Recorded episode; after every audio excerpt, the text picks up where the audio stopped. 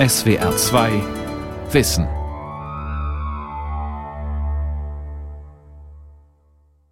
Mit der S W R zwei Aula und dem Thema Die Neuentdeckung der Natur zum zweihundertfünfzigsten Geburtstag Alexander von Humboldts. Am Mikrofon Ralf Kaspari. Dieser Mann, der siebzehnhundertneunundsechzig geboren wurde, also vor zweihundertfünfzig Jahren, war ein Universalgenie und ein Abenteurer. Er reiste nach Nord- und Südamerika, bestieg Vulkane, entdeckte bisher unbekannte Tier- und Pflanzenarten.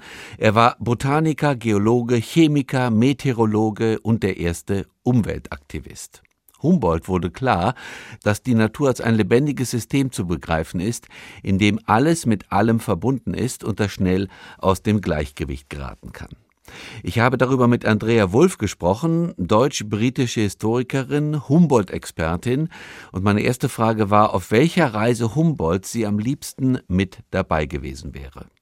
Also ich hätte ihn auf jeden Fall nach Südamerika gerne begleitet, und wenn ich nur einen Teil aus Südamerika auswählen könnte, dann auf jeden Fall auf den Chimborazo.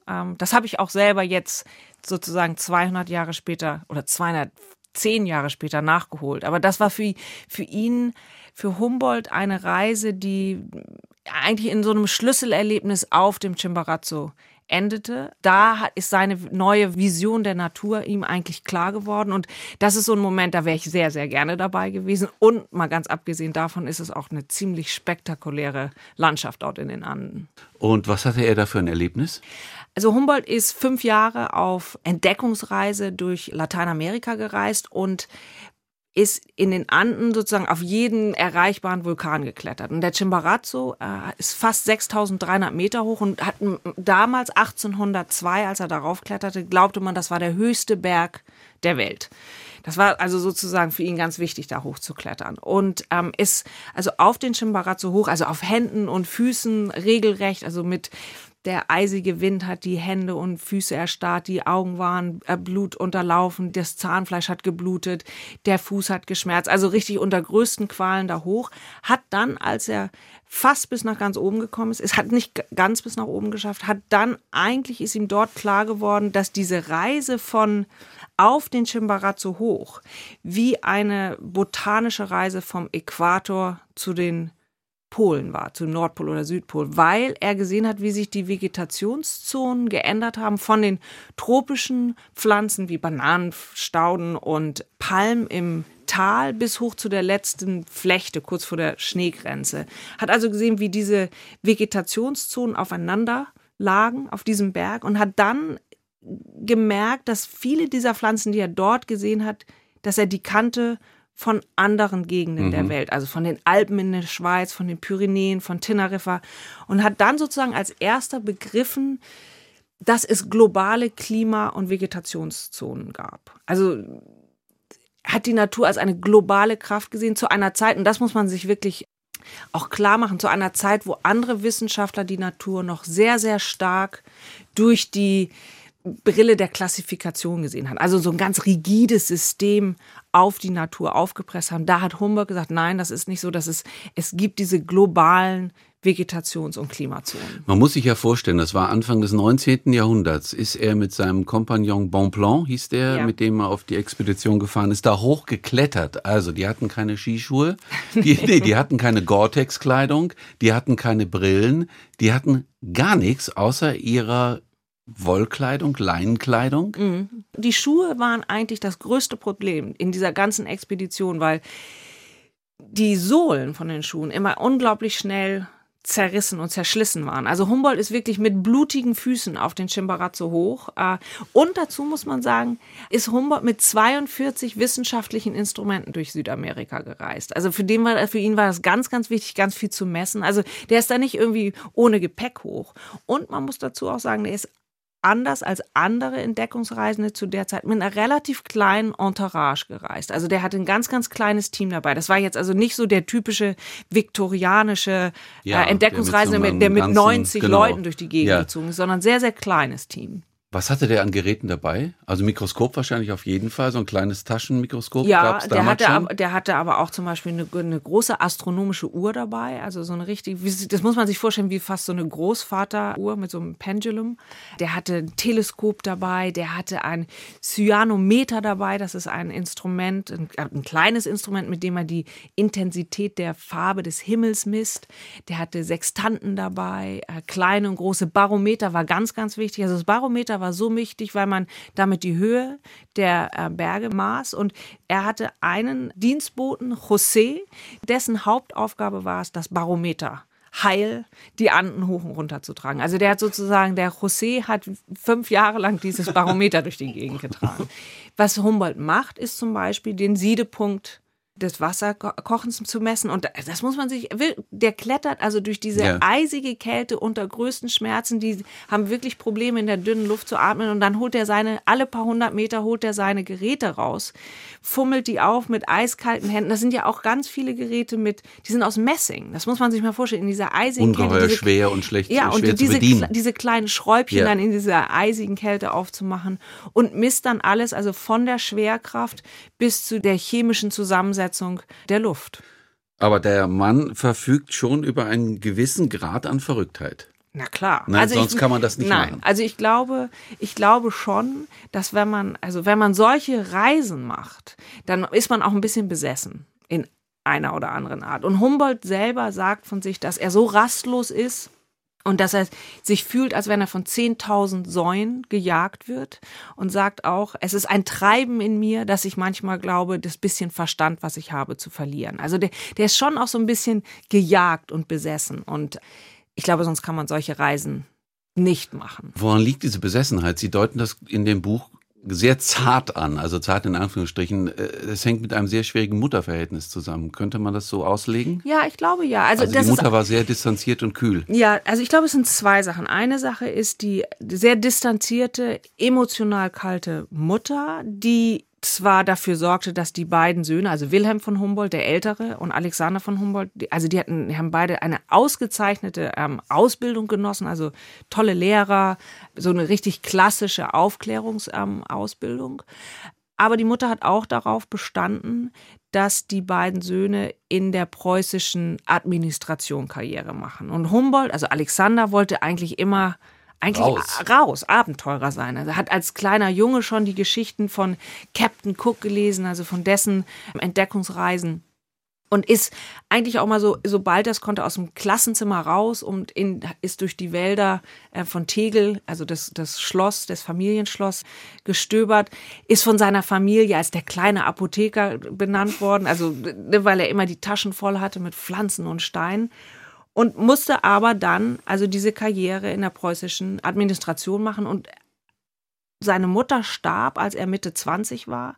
Und man sieht in den Briefen von Alexander, wie er sich erleichtert gefühlt hat. Der hat innerhalb von vier Wochen nach dem Tod seiner Mutter, hat er seine große Reise geplant. Also das war wirklich so, die Mutter starb, jetzt kann ich endlich ja, der los. Der Zwang war weg. Der Zwang war weg und...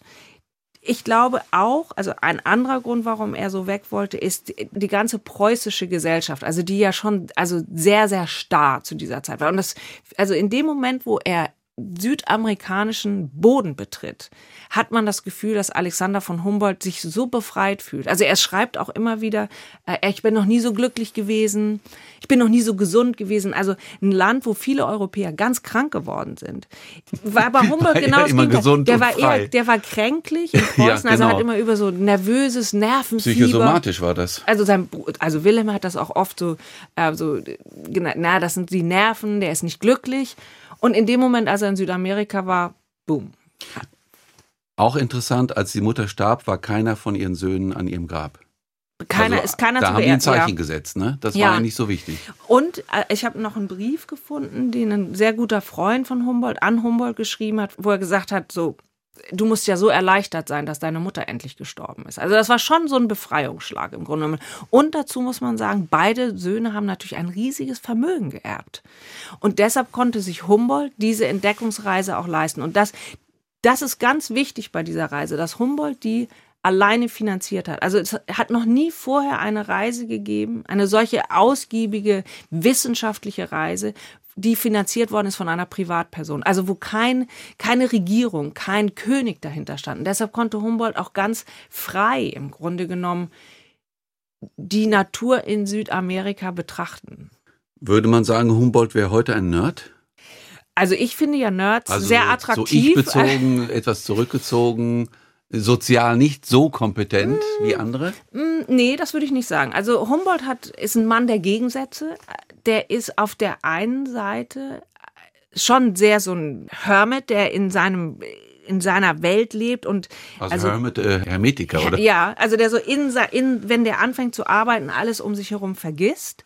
Aber auf der anderen Seite ist der auch sehr, äh, also der, als der in Paris lebt, der rennt von einer Party zur anderen Party. Fünf Partys am Abend. Also es gibt Freunde, die ihn beschreiben als ein überladenes Instrument, das niemals aufhört zu spielen. Also das ist auch das, was ich an Humboldt interessant finde. Das ist ein Mann der Gegensätze. Der ist auf der einen Seite der bekannteste Gelehrter seiner Zeit. Mhm. Auf der anderen Seite ist er der beste und erfahrenste Bergsteiger seiner Zeit. Also abenteuerlich, aber auch intellektuell. Der ist auf der einen Seite ein ganz großer Kritiker der spanischen Kolonialmacht in Südamerika. Auf der anderen Seite arbeitet er als Kammerherr für zwei preußische Könige. Auf der einen Seite ist er jemand, der seinen letzten Pfennig gibt für Künstler und Wissenschaftler in Not. Auf der anderen Seite hat er den Ruf, dass er eine ganz scharfe Zunge hat. Und es, es gibt also Leute, die weigern, sich in eine Party zu verlassen, bevor Humboldt gegangen ist, weil sie so eine Angst haben, dass er über sie lästert. Also der, der ist schon beides. Der, der hat also, sich schon der, fasziniert, ne? Ja. Ich glaube, sonst kann man sowas auch nicht schreiben, so ein Buch. Also, so ein man, nein, man muss ja auch sich irgendwie mit dieser Person ja, vier klar. Jahre lang ja. auseinandersetzen, ne? Ich glaube ja, es gibt prinzipiell zwei Methoden im Umgang mit der Natur. Also erstens, man hat eine Theorie und sucht all das zusammen, was zu der Theorie passt, oder ist genau umgekehrt. Mhm. Man hat Fakten, man hat Erfahrungen, man hat Beobachtungen und versucht dann eine Theorie oder Hypothese zu formulieren. Der zweite Weg, war das Humboldts Weg? Ja, würde ich sagen. Also schon der klassische, moderne, naturwissenschaftliche Weg. Ja, also, also Humboldt ist ja auch ganz klassisch trainiert sozusagen als Naturwissenschaftler. Also fängt an eigentlich mit der empirischen Forschung. Also ein Empirist Forschung, eigentlich. Ja, fängt an mit der empirischen Forschung, aber, und das ist ganz, ganz wichtig und das macht ihn so ungewöhnlich, ist also auf der einen Seite besessen von diesen Messungen, vom rationalen Gedanken, sagt aber auch, dass wir die Natur nur wirklich durch auch unsere Gefühle und unsere Vorstellungskraft verstehen können. Und das ist das Faszinierende an Humboldt, dass er im Grunde genommen das eine nicht mit dem anderen ausschließt. Wir haben diese scharfe Trennlinie zwischen der Kunst und den Wissenschaften, zwischen den Gefühlen und der wissenschaftlichen Methode. Und Humboldt hat das nicht. Humboldt sagt auf der einen Seite, natürlich müssen wir messen, also deshalb schleppt er seine zweiundvierzig Instrumente durch Lateinamerika, aber auf der anderen Seite sagt er, wir müssen auch auf unsere Vorstellungskraft hören. Das gehört genauso dazu. Ja, aber widerspricht sich das nicht? Also ich meine, ich fand das für, auch faszinierend an Ihrem Buch, dass Sie, dass für uns widerspricht Sie beide sich Seiten das. Schildern. Nur für uns, weil das für uns so getrennt ist heute. Aber das war damals nicht so. Was heißt das denn genau, Empathie für die Natur haben? Nein, das heißt nicht, nicht Empathie, sondern wir müssen auch unsere emotionalen Reaktionen ja, auf die Natur. Was, was heißt das? Also wenn ich das mal auf die heutige Zeit beziehe, ist es zum Beispiel so, wenn ich mir angucke, die politischen Debatten über den Umweltschutz, dann sind das Debatten, die hauptsächlich basieren auf Zahlen, auf Statistiken, auf technischen Projektionen. Das und das passiert, wenn die Erde sich um zwei Grad ähm, erwärmt. Was mir fehlt, ist eine, ein leidenschaftlicher Appell an die Erhaltung unseres Planeten. Also diese emotionale Reaktion auf die Natur, dies, das Wunder der Natur. Und ich glaube, also wenn wir den Klimawandel wirklich begreifen und bekämpfen wollen, gehört das dazu. Wir brauchen auch Poeten und Künstler, die sich damit auseinandersetzen, mit diesem Wunder der Natur. Weil nur wenn ich die Natur liebe, beschütze ich die Natur auch. Ja, ja, ich verstehe vollkommen, was Sie und meinen. Und ich glaube, das ist das, dieser, dieser, dieser, das ist dieser Sense of Wonder ja, ja. im Grunde genommen. Den hat, der hat auch Humboldt angetrieben. Weil mit dieser Rationalität, die wir heute haben, erreichen wir zum Beispiel auch die Jugendlichen nicht. Wenn genau. wir an, an ihre Herzen appellieren wollen, genau. können wir das nicht mit nackten genau. Fakten machen. Und in, im Grunde genommen, also ich hatte das jetzt gerade, ich war in, in Nordkalifornien und bin da in Humboldt, also Humboldt County, das ist also Nord zwischen San Francisco und Portland, wo diese ganzen Redwood-Wälder sind, mit diesen wahnsinnig Diese hohen... Diese ganz Bäumen. Alten Bäume sind das. eintausendfünfhundert Jahre alte ja. Bäume. Und da läuft man durch das geht so in die Seele rein, da kann man mir hundertmal was rational erklären, aber das ist was, was ins Herz in die, und in die Seele geht. Und das ist das, glaube ich, was wir brauchen, um unseren Planeten zu beschützen, ist das, da, woran wir appellieren müssen. Und das ist das, glaube ich, was ich meine mit Humboldt hat nicht unterschieden zwischen den Emotionen und dem Rationalen in dem Sinne. Humboldt hat Bücher geschrieben über die Natur, wo er manchmal mehr wie ein Poet, ein Dichter über die Natur geschrieben hat. Also poetische Landschaftsbeschreibung zusammen mit knallharten wissenschaftlichen Daten. Ja, war er dann auf der Linie der Romantiker, also zum Beispiel Novalis, die haben ja wirklich gesagt, sie erfinden die Natur neu aus der Einbildungskraft heraus. Das, die nannten das die potenzierte, vergeistigte Natur. Also ging Humboldt auch so weit zu sagen, ich mache das alles zu einer poetischen Erfindung? Mm-mm. Eher nein. Nein, Humboldt ist, und das finde ich das Spannende, Humboldt ist die Brücke zwischen dem Rationalismus von einem Isaac Newton zum Beispiel und der Poesie der Romantiker. Also auf der einen Seite hat man Newton, der sagt, ähm, Regenbögen entstehen durch Licht, was durch Regentropfen ähm, gebrochen ist. Und auf der anderen Seite hat man Poeten wie John Keats, der sagt, Newton hat die Poesie des Regenbogens zerstört, weil er ihn auf ein Prisma reduziert hat. Und Humboldt ist im Grunde genommen derjenige, der das zusammenbringt. Und für mich ist das eigentlich das Spannende, warum er auch, ich glaube, für unsere heutige Zeit so wichtig ist, weil der auf der einen Seite nicht die Natur total romantisiert, aber auch nicht total technisiert, sondern irgendwo so einen Weg dazwischen findet. Und ich glaube, das ist der Grund, warum also mein Buch zum Beispiel im Moment auf den Bestsellerlisten ist. Das spricht irgendwas, irgendwas im heutigen Im heutigen Das denke ich auch auf jeden Fall. Aber Humboldt war auch auf der Linie von Kant, der gesagt hat, der, der Verstand schreibt der Natur die Gesetze vor. Ende. Das ist Rationalismus. Aber auch soweit mit Kant, also Kant sagt ja auch, die Unterscheidung ist ja zwischen der Außenwelt, das Ding an sich, und der Innenwelt. Und im Grunde genommen, was Kant sagt, ist die Außenwelt, das Ding an sich können wir niemals objektiv kennen und die Innenwelt ist immer subjektiv. Aber er sagt auch, die We- wir verstehen die Welt einmal mit unserem Verstand, aber auch mit unseren Sinnen. Also das sind wie so getönte Brillen, durch die wir die Welt sehen. Und damit wird die Subjektivität wichtiger oder kommt in den Vordergrund. Und das ist ein Moment für in Humboldts Denken, da ändert sich was. Als er sich damit auseinandersetzt, das ist der Moment, wo er sich fortbewegt von der rein empirischen Forschung ja. und sich hinbewegt zu einer neu, einem neuen Konzept der Natur, was auch emotionale Reaktionen zulässt. Aber eben nicht so weit geht, dass es nur um die Emotionen geht.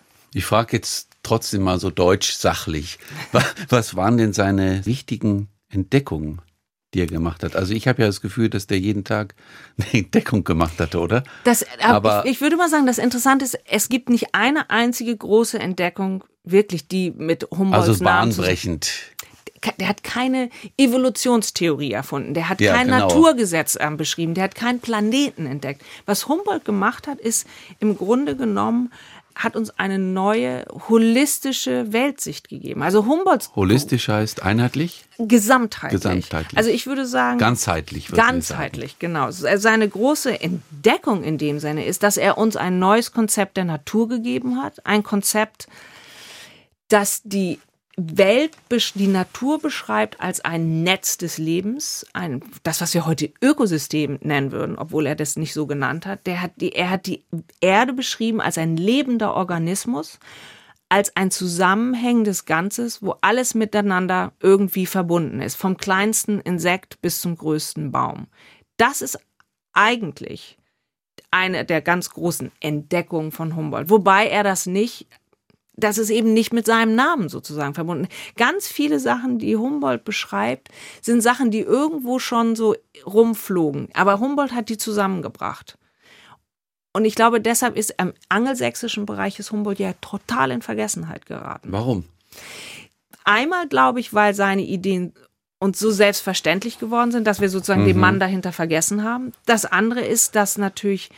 Anfang des zwanzigsten Jahrhunderts ein Wissenschaftler, der gesagt hat, wir müssen die Emotionen, die Vorstellungskraft mit in die Wissenschaft bringen, wirklich vom Establishment nicht mehr akzeptiert worden ist. Also so, und so als Romantiker ja, abgestempelt worden. Mit, ja. Und dann gibt es natürlich im ersten, nach dem Ersten Weltkrieg eine große Deutschlandfeindlichkeit im angelsächsischen Bereich. Also mhm. auch dann eben keine Zeit mehr, wo man so ein, wo man einen Wissenschaft, einen deutschen Wissenschaftler feiert. Und weil es eben nicht eine große Entdeckung gibt, die an ihm dranhängt sozusagen. Aber es gibt doch, ich, vielleicht klingt das jetzt ein bisschen kleinlich, wir wollten es doch äh, richtig stellen, es gibt doch bestimmt ein paar Pflanzen, die nach ihm benannt also sind, es gibt mehr, die er entdeckt hat. Es gibt mehr Pflanzen, Plätze und Tiere, die nach Humboldt benannt sind, als nach irgendjemand sonst. Und wenn man in Amerika ist zum Beispiel und sagt, ja, ich habe hier ein Buch über Alexander von Humboldt geschrieben, wird man meistens so angeguckt, so, hä, noch nie von gehört. Und dann sagt man Humboldt-Strom. Also der, ja, der genau. Strom, der an der Richtig. Westküste Südamerikas vorbei.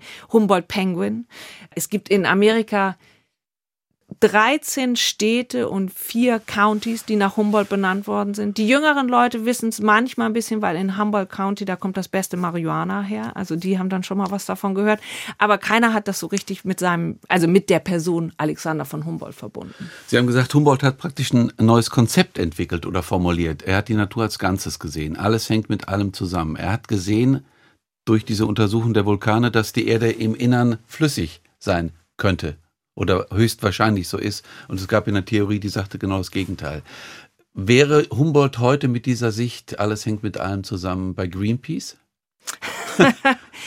Weiß ich, weiß ich nicht. Also ich versuche das mal so ein bisschen zu vermeiden. Oder wäre er eher bei der Bundesregierung äh, angestellt? Weiß ich nicht. Also ich versuche das mal so ein bisschen zu vermeiden, eine historische Person in unsere Zeit ja, reinzubringen. Das, das ist immer das ist unseriös. Das ist sehr, das ist ein bisschen problematisch. Was man sagen kann, ohne Probleme, ist, dass Humboldt ähm, schon im Jahre achtzehnhundert vom, vom Menschen verursachten Klimawandel gewarnt hat. Wie das? Weil er die Natur als zusammenhängendes Ganzes gesehen hat. Wenn man sich das vorstellt wie so ein Wandteppich und wenn man an einem Faden zieht, kann sich der ganze Wandteppich auflösen. Also dadurch, dass alles zusammenhängt, hat er gesehen, er hat zum Beispiel in Südamerika gesehen, wie dort Plantagenbesitzer den Wald zerstören, um, um Platz zu schaffen für Ackerbau, für Cash Crops, hat dann gesehen, wie durch die Rodung, was das für Umweltfolgen hatte. Also hat als erster beschrieben, was die fundamentalen Funktionen des Waldes für das Ökosystem sind. Also hat gesagt, hat über die Fähigkeit der Bäume gesprochen, Wasser zu speichern, ja. die ähm, Atmosphäre mit Feuchtigkeit anzureichern, der Schutz gegen Bodenerosion. Also hat dadurch, dass er die Natur als was Zusammenhängendes gesehen hat, hat er auch gesehen, wie der Mensch die Natur zerstören kann, was das für Effekte haben kann. Hat dann irgendwann sogar davon ges- gesprochen, also dass der Mensch das Klima auf drei Arten beeinflusst. Einmal durch Rodung, einmal durch künstliche Bewässerung und einmal durch die großen so, Mengen von Dampf und Gas, die, in den, die in den Industriezentren abgegeben gedacht, ja. werden. Also unglaublich. Ja. Und hat also auch Momente gehabt, wo er so pessimistisch war, dass er darüber gesprochen hat. Also ich habe da einen Tagebucheintragung gefunden, noch in Lateinamerika von achtzehnhunderteins. Da hat er davon gesprochen, wenn es wird wahrscheinlich eine Zeit geben, wo die Menschen auf ferne Planeten reisen werden. Wenn das passiert, nehmen wir unsere tödliche Mixtur aus Arroganz, Gier und Gewalt mit und werden diese Planeten genauso zerstören, wie wir es schon mit unserer Erde getan haben. Bedenkenswert. Man muss dazu sagen, Holz war damals so eine Art wie, wie Erdöl heute. Ja. Ne? Also, und ja, deshalb wurde es massenweise gerodet. Genau. Man brauchte es, um die Kamine zu befeuern, äh, für den Hausbau wahrscheinlich überall. Für den Schiffbau. Für den Ganz Schiffbau. Wichtig, also für große Empires wie, wie ähm, die, die Briten, aber genau. natürlich auch für den Bergbau. Also das kann man wirklich sehr, wie sehr Öl gut, wie Öl, also ne? und die, die, in dem Moment, wo es wenig davon gab, hat man genau die gleichen, haben die Leute genau die gleichen Panikattacken sozusagen gehabt. Wie soll es jetzt hier weitergehen? Aber Humboldt ist eigentlich der Erste, der darüber, nicht nur darüber redet, über die Rodung im Sinne von den ökonomischen Folgen, sondern auch davon spricht, also was das fürs ganze Ökosystem eigentlich zu tun hat. Also es geht nicht nur darum, wenn wir hier alle Bäume verlieren, können wir keine Schiffe mehr bauen, sondern es geht mehr darum, das ist das, was das für unseren Planeten bedeutet. Das kann katastrophale Auswirkungen haben. Sie haben eben gesagt, Humboldt war im angelsächsischen Bereich oder wurde vergessen. Ich muss Ihnen aber ehrlich sagen, ich habe das Gefühl hier in Deutschland auch. Also bis jetzt zu diesem interessanten Jubiläum, wo er ausgegraben wurde, zum Beispiel mit Ausstellungen und mit Ihrem fantastischen Buch. Also es gibt jetzt eine Renaissance, die damit zusammenhängt mit diesem neuen Naturbewusstsein, was wir haben. Ich sag mal so, in Deutschland hat man schon, also die meisten Leute haben schon mal irgendwas von Humboldt gehört, oft wird er durcheinander gebracht mit, mit Wilhelm. Wilhelm, ja. Und wer und Wilhelm ist jetzt war wer? Ja eh dieser Sprachmensch. Genau. Und, und der Bildungsmensch. Bildungsminister, preußischer genau. Bildungsminister. Und wenn, also Alexander von Humboldt ist bekannt so als Entdeckungsreisender, der irgendwie in Lateinamerika rumgereist ist. Ich glaube, Abenteurer. Was, genau, was weniger bekannt ist, ist, ist A, dass Humboldt wirklich weltbekannt war. Also Humboldt war der absolut bekannteste Gelehrter seiner Zeit. Also so bekannt. Also noch bekannter als Goethe? Ja, also und zwar in der ganzen Welt. Charles Darwin zum Beispiel hat gesagt, er hätte sich niemals auf die Beagle begeben, also auf das Schiff, mit dem er um die Welt gereist ist, hätte er nicht Humboldts Bücher gelesen. Ähm, Henry David Thoreaus Walden wäre ein ganz anderes Buch gewesen. Simon Bolivar, der Mann, der die Kolonien in Südamerika befreit hat, hat ihn den neuen Entdecker der Welt genannt. Also Humboldt war so bekannt, dass als er sein hundertsten Geburtstag war, der ist in der ganzen Welt gefeiert worden. Also in Mexiko, in Melbourne, in Buenos Aires, in Ägypten. fünfundzwanzigtausend Leute sind durch Manhattan marschiert, um ihn zu feiern. Also das kann man sich heute gar nicht mehr vorstellen. Und das ist, glaube ich, was, was die Deutschen nicht wissen. Also diese, dieser Bekanntheitsgrad und wie wichtig Humboldt war für unser Naturverständnis. Und deshalb heißt mein Buch auch die Erfindung der Natur. Der hat natürlich nicht die Natur erfunden, genau, aber er hat sozusagen uns ein neues Konzept der Natur gegeben. Das war die S W R zwei Aula mit dem Thema die Neuentdeckung der Natur zum zweihundertfünfzigsten Geburtstag Alexander von Humboldts. Ich habe gesprochen mit der Historikerin Andrea Wulf. Sie können diese und alle anderen Sendungen der Aula wie immer nachhören und nachlesen. Infos dazu finden Sie auf der Homepage w w w punkt s w r zwei punkt d e slash aula.